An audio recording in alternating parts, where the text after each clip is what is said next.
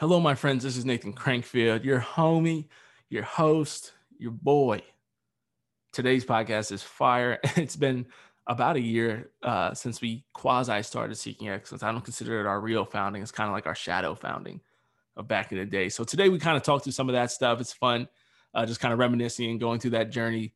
Um, give a lot of shout outs to people who helped along the way.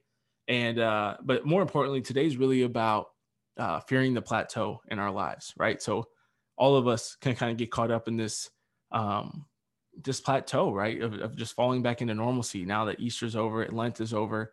Um, Easter's not over, but Lent is over. You know, uh, we kind of just fall into this like time of normalcy. But that's what we love, right? That's what seeking excellence is all about. We're in, we're made seeking excellence is made for the ordinary time. So how are you seeking excellence in the ordinary time now? That's what we're going to talk about today. So I hope you're excited. We're going to dive into it. This is a great one to listen to if you have time to actually like sit down and think about it, um, or at least like jot down some of the questions that I ask. And I really encourage you to just pray with those and everything. So hope you enjoy it and uh, God bless you.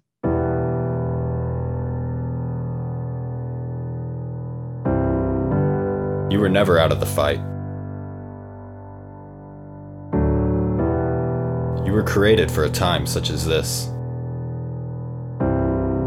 and you are now preparing to be sent into battle.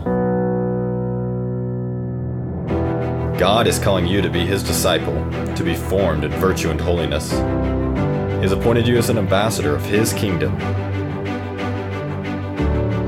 to go and represent Him to His people. And He's enlisted you as a soldier of Christ, to be sent out to fight for the good in this world. You were not made to make excuses. It's time for you to take extreme ownership for your life, for all of your life. It's time to rise up and finally be the man or woman you were created to be. Follow God. Lead others.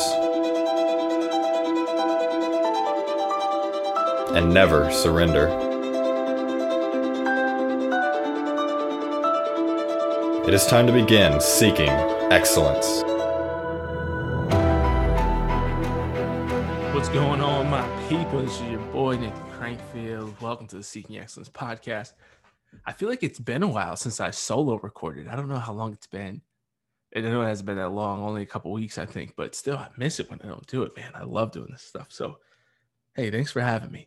Thanks for having me. if you weren't listening, I wouldn't be doing it. And then I would just have to rant all of these thoughts to Emily and so she's exceptionally grateful for for all of you tuning into the Excellence podcast. And just want to give a quick shout out to just all of you who have left us a review. Really appreciate that. We continue to climb in those numbers as well, which is going to help us long term to climb in podcast rankings and things like that. So thank you for those who even just click the, the little five star review, um, you know, and just leave us a review on that. Or if you leave a written one, that's extra helpful and always appreciated. Uh, and just thank you to everybody who shared it so far you know this today i'm going to kind of go through some a little bit of seeking excellence history before i get into the the meat and potatoes of today's message before i get into what the real content of what we're going to talk about today. Uh, so i think it's just a good time to just kind of reflect and and think about all of these things. So it's kind of crazy. I'm going to go through like the the founding story of seeking excellence today and it's it's really fun because uh on april 16th which i'm thinking now is Friday, if I'm not mistaken. Yeah. On Friday is going to be a year since we did our first event. Uh, it really wasn't even seeking excellence at the time. We didn't really launch as seeking excellence, I don't think, until the the second event that we did, which is crazy to think about too. Uh, with the homie Crow, Caroline Rose Owens. And so it's really fun to think about the fact that it's been that long.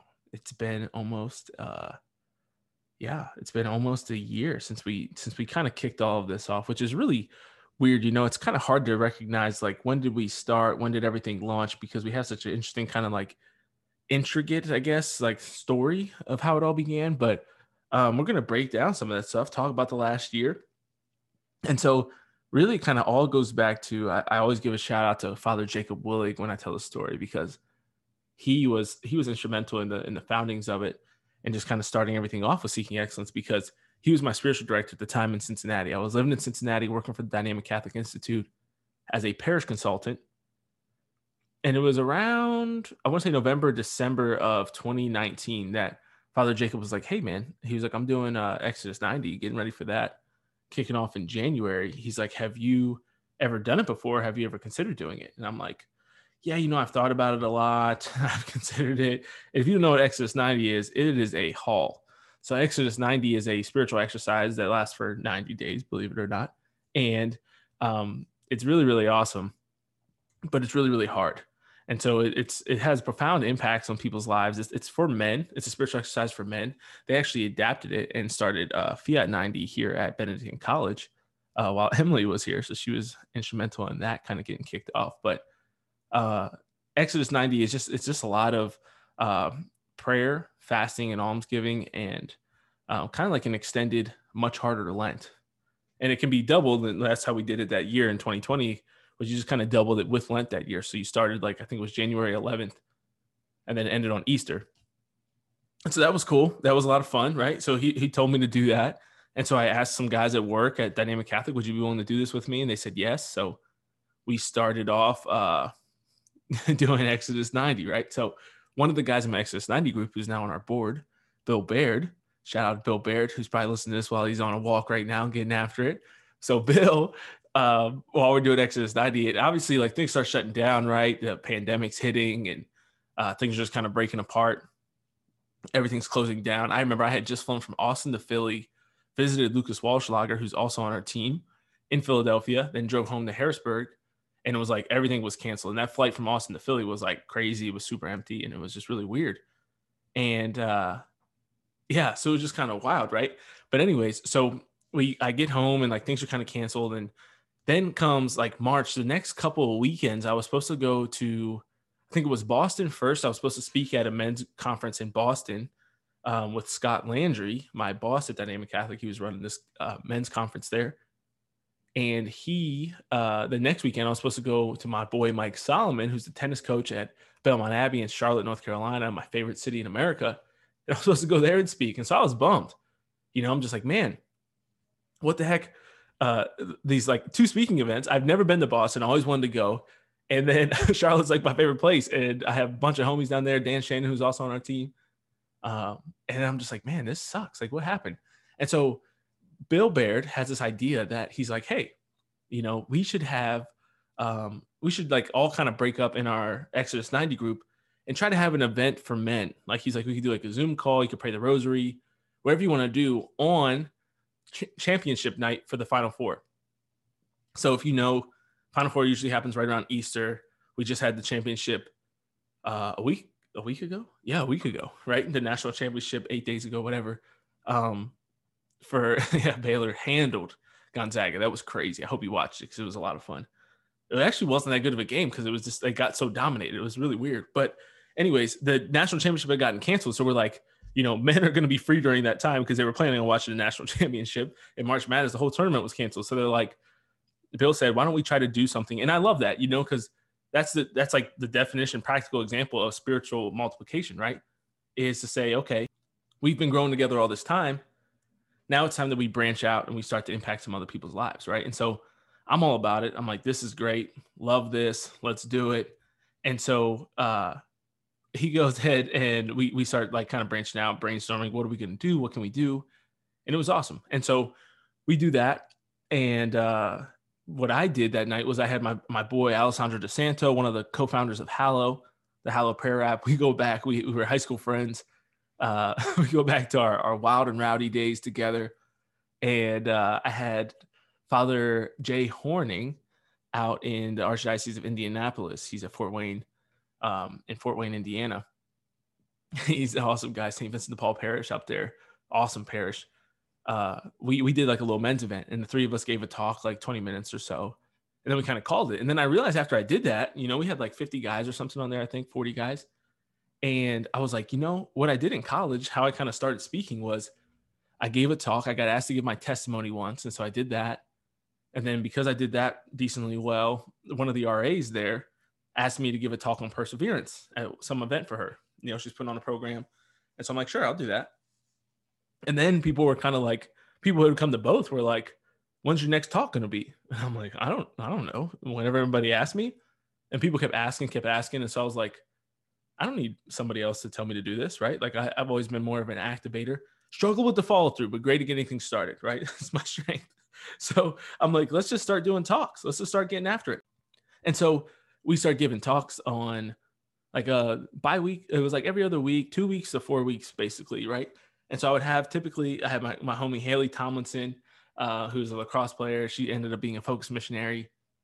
Um, this is my junior year of college at Mount St. Mary's University. And so we start giving talks, and, and Haley comes with me, and I have her give her testimony. And then I share like a topic, uh, a talk on a topic, like a theme that I pull out of the, the girl's testimony. So it's typically a female athlete. Danielle Cummings did one with me.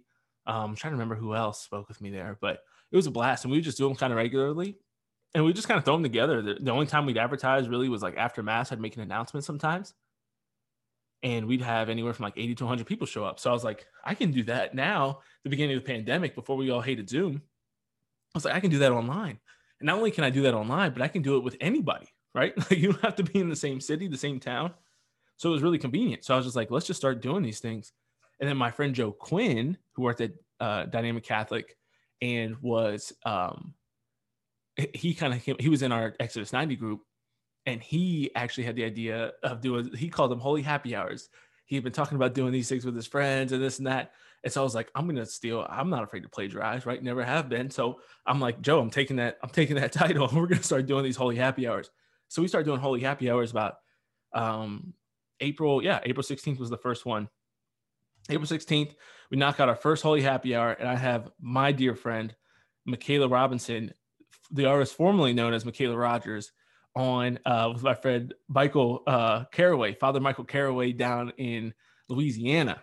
And so we have we have that on. The crazy story with that one was I had emailed, I, I messaged this flyer that we made for this out to hundreds of people, right? And so there's a few funny stories that come along with that, right? So one of the stories is that one of those people who I, I messaged this out to and started a conversation with at that time was uh, Emily Marie Harpole, right? And so if you know that, that was the beginning of a long journey for us to get to where we are today. More coming on that later. We're going to podcast this weekend and talk about our story and how we went from that Instagram DM to being engaged now, and uh, which is which is funny in and of itself.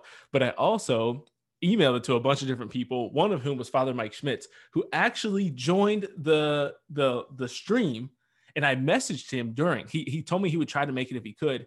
And so Father Mike actually joins, and this is a webinar, right? So you can't see anybody's faces or anything.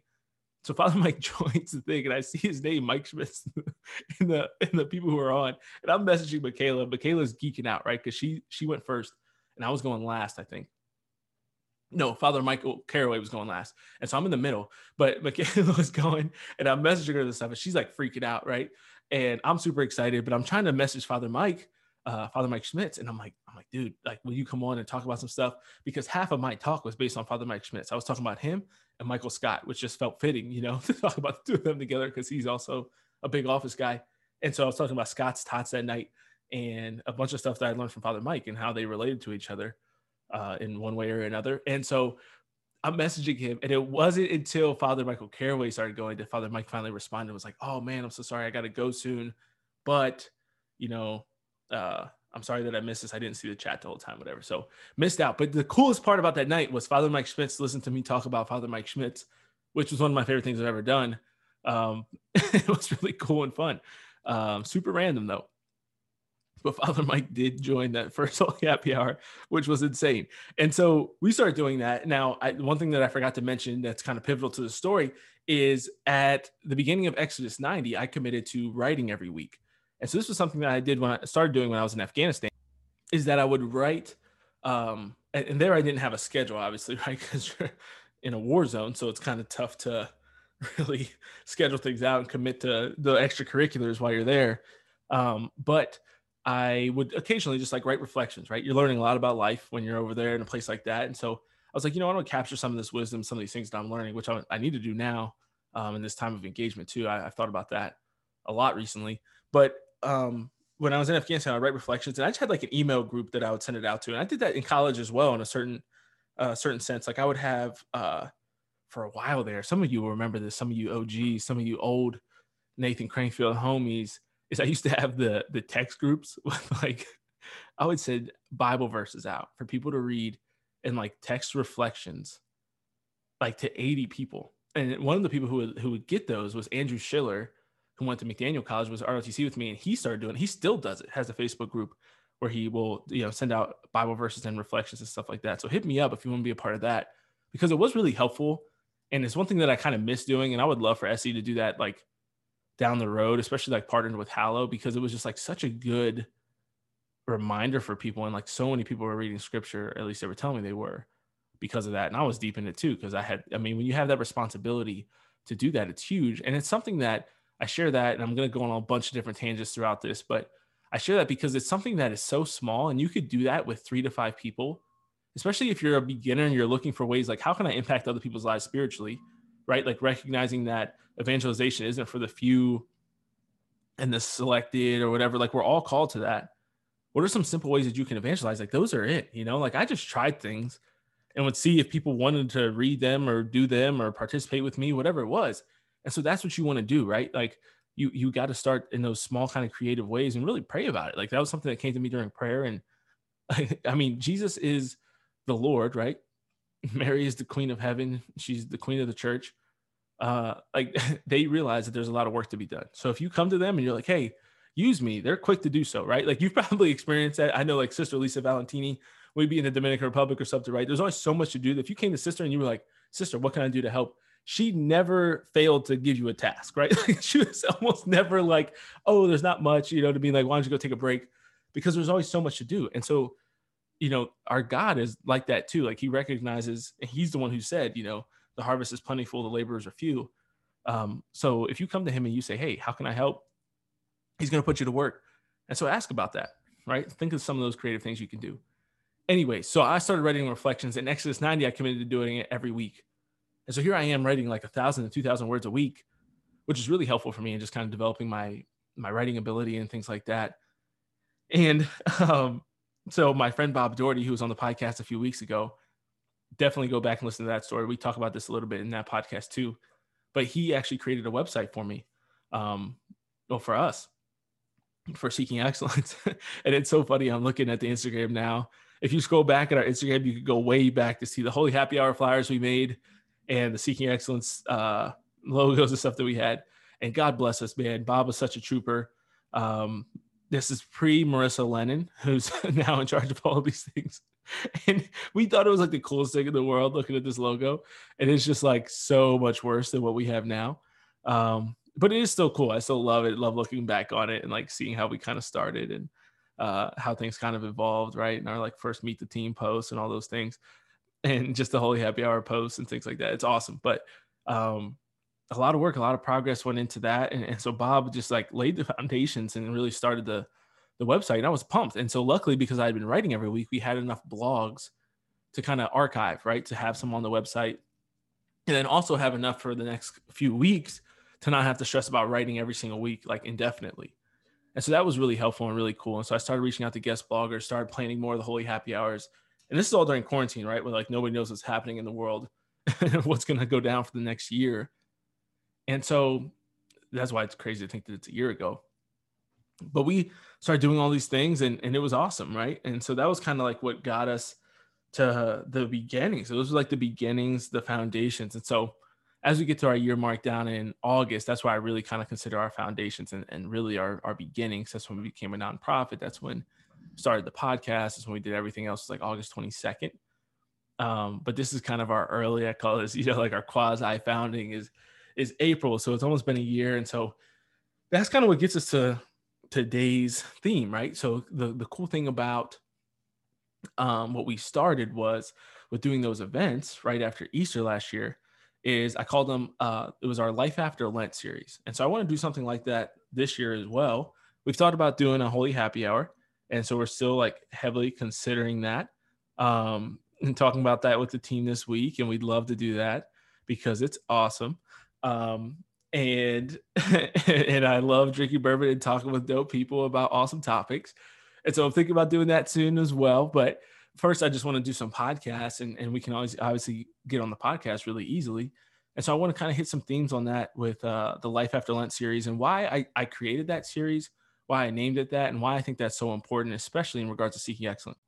So one, I think it's one of the core thing parts of our philosophy. I had to explain this to the team um, a couple months ago because I think that it's so important, right? And so when Lent comes around, every every Catholic ministry and their mother, right, wants to do something for Lent. Come check out our Lenten program, our Lenten videos, things like that. And, and I think that it's great. And this isn't like a critique of any of those things. I participated in several of them this year. I did the Augustine Institute uh, formed daily reflections and Father Myers. Obviously, listen to Father Jonathan Meyer, um, his reflections every day, uh, which are really cool. My mom loved him, uh, his videos and things like that. He's awesome. Obviously, that's why he's on our board, and uh, he's my dude. And so love that and and love what everybody does. But I think it was a an early mistake that we almost made to say, what should seeking excellence do during Lent? And the reason why I say that is because like life after Lent is how we began, and life after Lent is what we're about because seeking excellence is is literally for the ordinary time. Right. So like seeking excellence, what we're about is we're about the uh the, the almost the mundane, right? The normal, like the normal things, the everyday stuff, the doing a little bit each day so that eventually your life can be transformed and you can become a new creation. Like you can be totally new, like a whole nother level, right? Like that's what we're talking about here. I don't necessarily, I'm not anti, of course, obviously the people who go hard during Lent or Advent and then do nothing else for the rest of the year. I'm not against those people. Like they, they can listen and stuff too. But I want to talk to the people, even if it's a smaller group, to the people who are like, no, I want to be serious about this. I want to be serious about my life. I want to be serious about excellence. And excellence, you know, this is this is, I mean, one of our one of our core phrases, right? One of the core uh, quotes that our philosophy is centered around is the Aristotle quote, right? Of uh, we are what we habitually do. Excellence, therefore, is not an act but a habit, right? So excellence, therefore, is not a 40 day challenge but a lifestyle.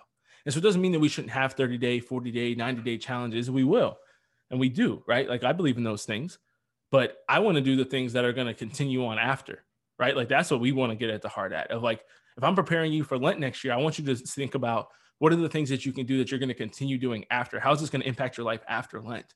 What's going to continue for you? Not let's have this big spike between Ash Wednesday and Easter and then just crash for the rest of the year. That's that's whack to be. I don't want to talk about that. I don't want to be a part of anything like that. And I think that there's a lot of programs out there for Lent that that set you up to succeed for the rest of the year. And so I'm not saying that that Lenten programs don't do that. Um, but I think there's enough out there for Lent. What I think people lack is, okay, Easter just happened, or especially like, okay, I did just have my best Lent ever. I did just have an awesome 40 days. Now what? Right? Like it, we can't just drop off, right? We can't just like fit, like fall to the wayside. So so now what do you do? That's the big question. So that's what I want to talk about today is I think there's two things, right?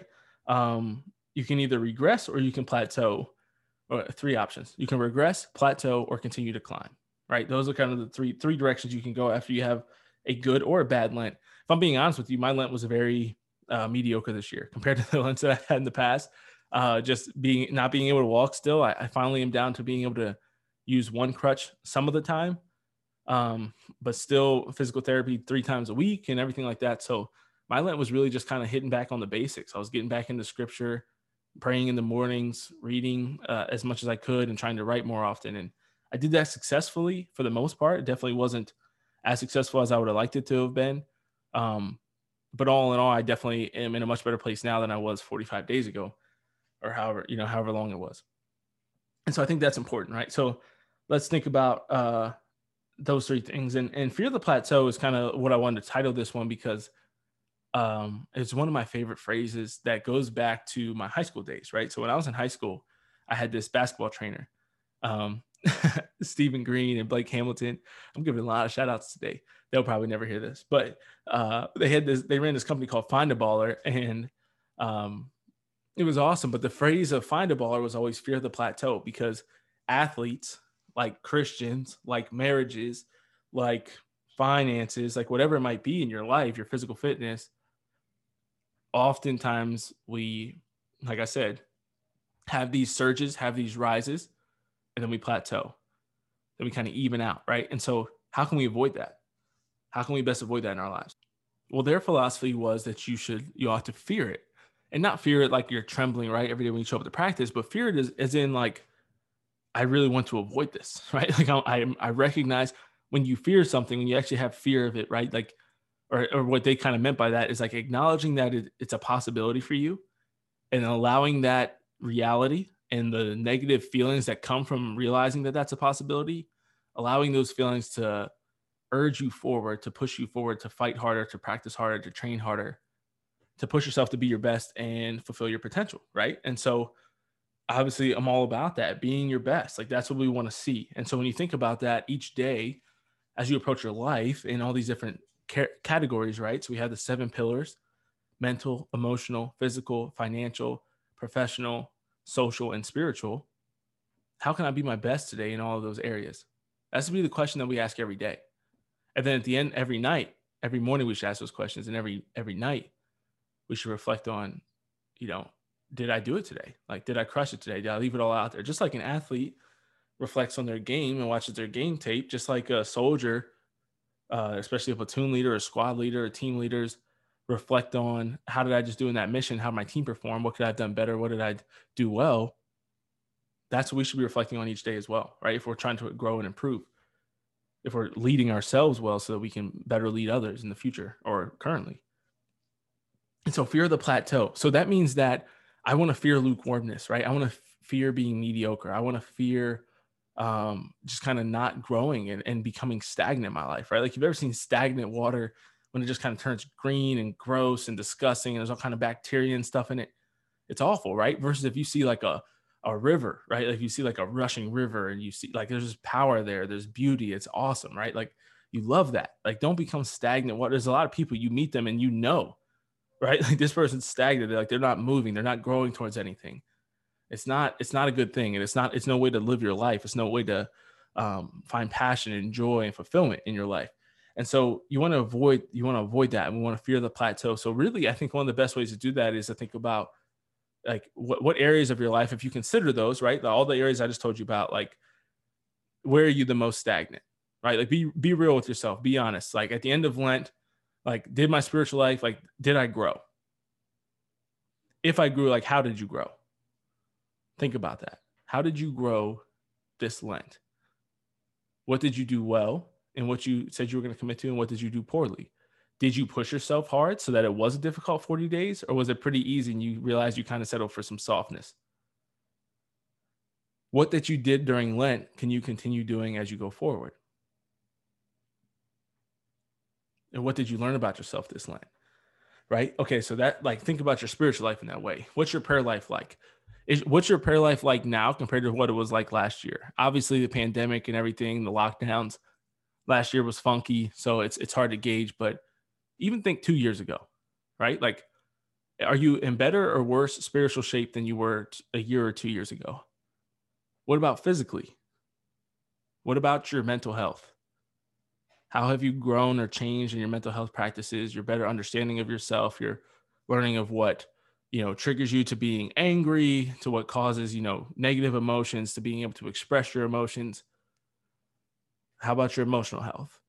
Uh, think about your physical fitness. Are you better or worse shape than you were a year or two years ago? Are you at where you want to be? Are you growing and striving each day or four days a week or whatever it might be, actively trying to get better?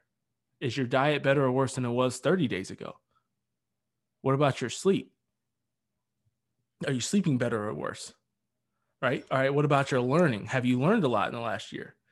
Are you actually living the, the lifestyle of a lifelong learner? And growing and reading books and listening to podcasts and things that help you to develop and grow and educating yourself. How has your social awareness changed over the last year? What have you what social issues have you dedicated yourself to learning more about? Could be American history, could be racism, could be the pro-life movement, could be any of these things. How are you being involved and engaged as a citizen and informing yourself of what's going on around you and how your faith should impact what's going on around you and how you should react to it? Financially, have you plateaued financially? Is your net worth the same that it was a year ago? Do you not even know the answer to that question? What are your biggest holes, your biggest leaks in your budget? So, this is what I'm talking about when you talk about fearing the plateau. It says, I'm afraid that I'm not going to that I'm going to kind of even out, right? So a plateau obviously looks like something that is a sharp incline and then evens out. So I'm afraid of that happening in my life, right? Because that's not what I'm called to. Why am I afraid of that? Because that's not what God created me for. God didn't die, Jesus didn't die on the cross for me to be average, for me to be a mediocre version of myself, right? So God's calling me to be greater and to be better all the time. Jesus tells us to be perfect as our Heavenly Father is perfect. We're called to be good stewards of everything that we have. And so I want to challenge myself to say, okay, how am I doing this? Right. And sometimes I need a kick in the butt. Sometimes I need a pat on the back. Sometimes I need to take some time off. But generally speaking, uh, in, in the long run, that's why we want to look at the big picture, right? Look over the last year, last 30 days, last 90 days, and say, okay, where am I kind of getting stagnant? Where am I, you know, getting too comfortable? Am I pushing myself? Okay. Now, the other thing, like I said, the other option that you have is regressing a lot of people are going to do this, right? The majority of Catholics are going to, and Christians are going to get past Easter, and then it's like you just kind of forget about it. You have a great Holy Week or even a decent Holy Week, and then it's kind of like Easter happens, and it's like, all right, boom. Now we can go back to to chilling and being being lukewarm. Now this should be our greatest fear of all, because regressing looks like somebody who goes on a quick little diet but doesn't change their lifestyle, right? So that's why a lot of you speak to a lot of nutritionists or you learn more about a lot of those people who are much more practical and aren't just trying to make money off of you right? Because a lot of the diets and fads and trends and stuff like that like they're just trying to make money off people sell books and sell programs.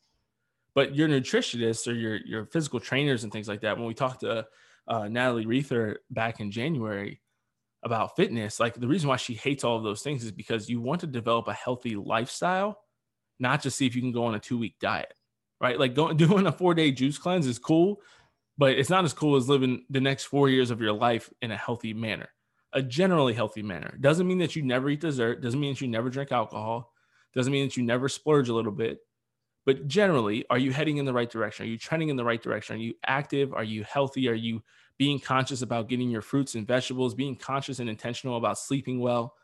That's what you want to create, right? And so you don't want to be one of these people who start something and then never finish, right? And, and just kind of go on these like splurges and try to say, all right, well, I just ate unhealthy for five years and now I'm going to try to lose all the weight that I want in two months. It's like, no, it doesn't work like that, right? And a lot of people do the same thing with their finances. You do the same thing with your spiritual life. You try to binge it. We live in this binge culture. We live in this culture of, I want to be able to change everything overnight, right? We call it the microwave mentality of, I don't want to have to like get up and, and cook dinner and go shopping and do all these things. I want to buy something frozen and microwave and have dinner in 15 minutes. Right. Like that's that's just kind of where we're at because everything's so easy. And we just want to be able to like just crush everything in a short period of time. And that's not how excellence works, right? Like it's just not built that way. Just not how God made the rules. Like we can be, you can be mad about it. You can try to push back on it.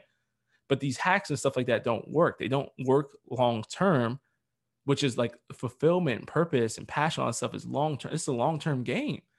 Virtue is a long term game. Holiness is a long term game. Christianity is a long term game. So you can't do these little like quick, I'm to, you know, hack the system and life hacks and stuff like that for these things. No, no, no. For having a strong family and a strong marriage, that's a long game.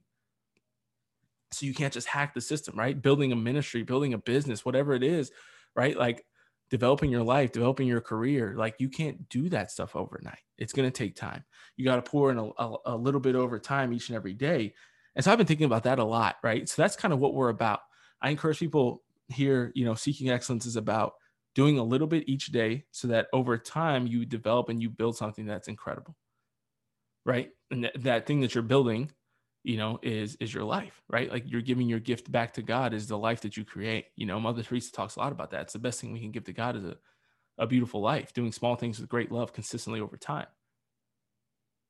And so I, I realized how much people i've been thinking i was thinking about this yesterday. I'm like man that impacts ministry so much. This microwave mentality and quick fixes and things like that like I, I was just really reflecting on how much people don't like doing that in in the church.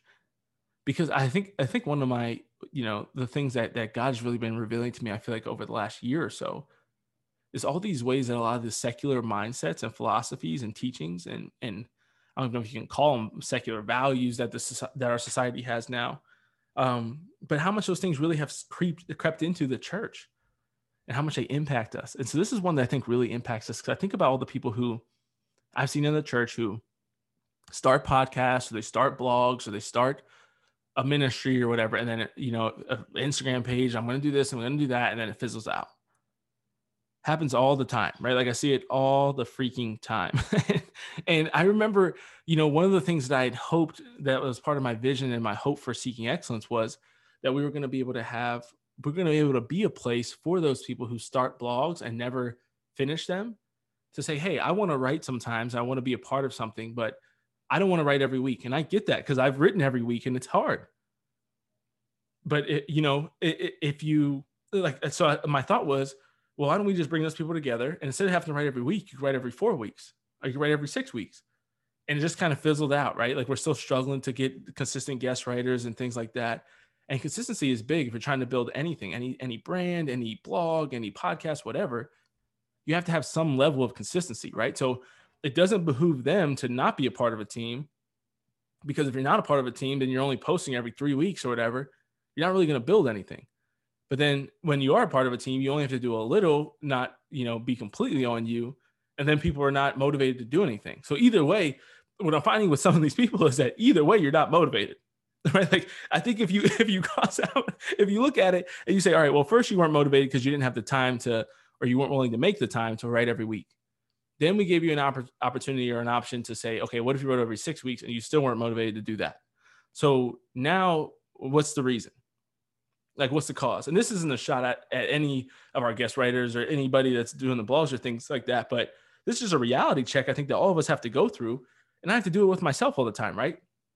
So I say, okay, I'm going to start, um, whatever, praying more during this way, or I'm going to start going to the gym more once I can walk on run crutch, right? Like when you make those promises or you change something, if you start something and you identify and you you put the blame on some some cause, right? So if like in this case, I'm saying that people put the blame and say, well, I can't write every week, or I can't podcast every week, or I can't, you know, uh, go to the gym every day, or I can't do this every day. But when I get to this time of my life, or if I remove this obstacle, then I'll do it. Well, if you remove that obstacle and you still don't do it, then it might be a more internal problem than it is an external problem. It might be an intrinsic motivation, inspiration, discipline issue than it is external forces that are holding you back from doing that. And a lot of times we don't want to be real with ourselves and like acknowledge that, right? And say, okay, maybe it's my fault. Maybe I'm the one who did this. Maybe I'm the one who's making excuses and not being hard on myself uh, to just challenge myself and push myself and do things that make me uncomfortable. So you have to think about that. What are the real causes of why you're not doing what you're called to do? And if you feel like you've prayed about these things and God called, if God leads you away from things, which happens, then yeah, you take some time off or you don't do it or whatever, you stop. And I'm not telling you to finish everything or if you start something, you have to do it for the next three years. But I'm saying that if you have a gift in writing or speaking or whatever it is, that you should use that gift. And that might be in writing, like I talked about earlier, uh, scripture reflections that you only send out to five people. It doesn't have to be big. You don't have to go big. But too often people are saying that you know, I, have talked with so many ministry people and, and Catholics who say, well, why does something have to be big? Why do you have to structure something so that it can be big? It doesn't have to be, but you have to do something. Like too many people say, well, I'm just kind of free flowing and I'll just do whatever God leads me to do or whatever. And they just do nothing. And it's like, I'd rather at the end of my life, just like I remember being in the army and I had company command, company commanders who told me this, captains who were forming us, platoon leaders who said that it's better to have squad leaders or a platoon leader who you have to pull back sometimes than one that you always have to push forward, right? Like initiative matters. Initiative is valued in war. And and as we've been talking about for the last couple months, spiritual warfare is real. Here we are now. Like God would rather redirect. I, I believe that God would rather. I don't want to speak for him, you know, but I truly believe that God would rather redirect your energies or guide your energies in a different direction than have to constantly be pushing you to do something. And so this is why I try to give those little examples of like sending out the scripture passages, doing a book club, doing a book study with somebody, um, you know, whatever it might be, blogging, podcasting, Instagram, Facebook, whatever it is for you, meeting with somebody one on one to disciple them, volunteering at your local parish. Like you have to do something. There's too many people who are doing nothing. And we do nothing under the guise of, oh, like I'm okay, or I'll get to it eventually, or whatever. And it's like, guys, we got to stop that that's what regressing looks like. That's what stagnation looks like. That's what the plateau looks like. And so we want to be afraid of that. We want to run from that. We want to be, you know, just repulsed by that. Because you'd really be amazed at how much you're capable of if you just do a little bit every day. So thinking about those things, you know, I, I know when I, I talk to some people and they're just like, yeah, I read one book last year. I read two books last year. And it's like, you know why you don't read? Because you don't read every day. You read when the mood strikes. You re- read when you feel good. You go to the gym when you feel like it. You do all these things when you feel like it. It's like no, like create a schedule. Like have some discipline. Read every day for 10 minutes, for 15 minutes. Matthew Kelly hits on this all the time. Rhythm of life. Um, he talks about in the four signs of dynamic Catholic all the time of like, okay, you don't pray at all. We'll start by praying five minutes a day. You have five minutes a day that you can sit down and just get into some mental prayer with the Lord. Then add a minute a week until you're at 15 minutes a day, right? For 10 weeks. You don't have to rush into it. You can just start by reading a page a day or reading for five minutes a day, 10 minutes a day, and then increase that over time, right? And you get into the habit of reading regularly, of praying regularly, of working out regularly. And when you get into that, then you start to build stuff, right? And then over time, you have that compound effect, just like compound interest on your finances and investing. You can have millions of dollars down the road if you just, you know, invest a few hundred dollars a month now. But and then in 50 years, it's incredible what you can create. But if you don't start now, you try to wait and you keep pushing off, pushing off, pushing off, it makes a big difference. It makes a huge impact. There's no better example of that. I mean, you read the book, The Compound Effect, um, Atomic Habits, like they talk about how the compounding of interest on your finances is the same as compounding these habits in your life, right? So when uh, it's it's one of my I, I, remember one of my uh my favorite stories of I want to say it's Picasso, but I never remember which artist it is. I know I think Matthew Kelly tells a story and um, there's a bunch of I mean it's in a bunch of books and stuff. It's one of those classic like personal growth stories, right? And I, I was really thinking about it. I never really felt like it applied to my life until this past January. And so the story goes like this: There's some famous artist, super successful artist, um, who's in in a diner one day, and he's just kind of doodling, like drawing on a napkin, right? And there's this lady in the table across from him who's kind of watching him every every now and then, just like glances over and, and sees what he's doing, and he finishes, and it's amazing, right? It's a beautiful picture. And she's like, I, will buy that from you. Like, how much would you sell that for? And he says something absurd, like twenty thousand or forty thousand dollars. He's late, late in his late years at this point, like in his 60s. And the lady's like, What? How tens of thousands of dollars? She's like, That took you five minutes to draw. And he's like, No, my friend, you're mistaken. This took me 40 years to draw. And so what that means is he's like, bro, I've been painting all the time, drawing all the time for the last for decades now. Like this is not something I just did overnight. I can do it so fast now because of the time I put in in the past. And I felt that way when I gave a talk um, at this this men's group back in January. It was early morning in January, and I gave a talk on Saint Joseph. And I wrote the talk that morning, and I feel like I procrastinate on writing talks and stuff all the time, so that's not abnormal.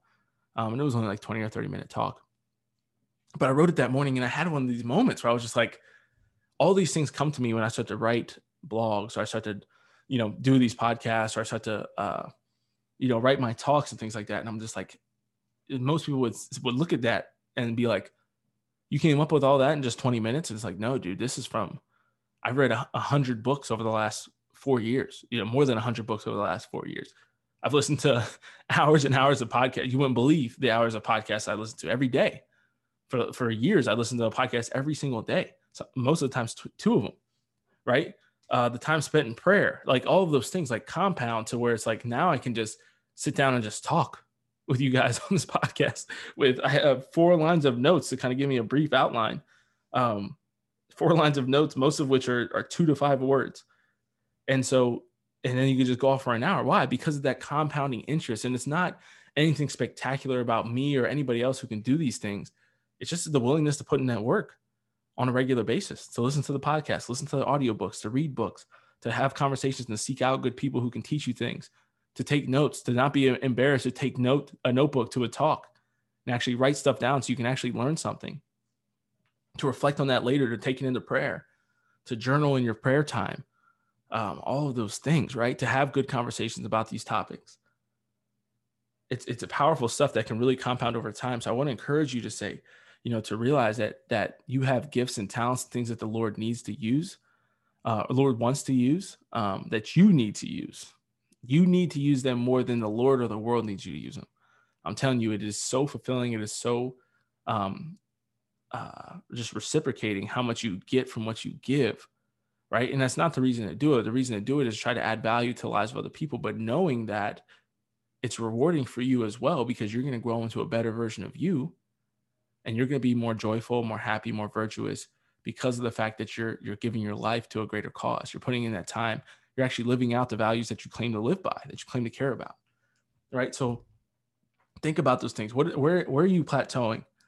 What have you always wanted to do that you're not doing? What have you always thought about doing that you're not doing? And I'm guilty of this as well. I'm guilty. There's things that I want to do with my money that I've been thinking about for a year that I haven't invested in, that I haven't put in. And I realize that I've lost a year, two years, three years on those investments, on that compound interest. That's that's big time. That's big money. When you think about in the back end, if you look at the compound interest calculator and you look at the graphs that they show you, like the last several years are where all the like if you look at a 30 year, 40 year, 50 year plan, the last five years are huge, right? Because the money's getting bigger. So that 10% growth on that huge money is gigantic, right? You're talking about up to tens of thousands, and hundreds of thousands of dollars. But if you can, if you can have the maturity, if you can have the understanding and ask by the grace of God to understand, okay, how can I give myself the motivation to recognize that those three years that I just lost, thinking about the value that that could be on the last three years, right? Not thinking about, oh, three years now at the beginning, what's, you know, what's 10% on $5,000? Like I lost $500. No, no, no. You're, you're taking the three years from the back end. So you're, you're losing tens of thousands of dollars, right? You're losing hundreds of thousands of dollars. And it's the same thing that goes with your, your spiritual life, with your relationships, with your friendships, with your physical fitness, all of these things. Is think about it on the back end when all that compound interest is happening. That's when you're going to be missing it, right? You when you could be three years ahead, uh, have you know, extra hundred thousand dollars, then that's what you're missing out on now by procrastinating and not starting. That's what you're missing out on now by just going hard in your spiritual life during Easter. And the craziest part is that you don't even know that you're going to have those three years at the end. So you might have just wasted two or three years of the 40 years of your life. We only get to live on this earth once, and eternity's forever. So it's worth making those sacrifices, getting getting your ish together, right? getting your life together so that you can actually live the life that God's calling you to live. Fear the plateau more than anything else in your life. Fear that plateau and think about it. Take some of these questions to heart, reflect on them, pray about them, think about the things that you need to grow, that you need to change, and how you can push yourself.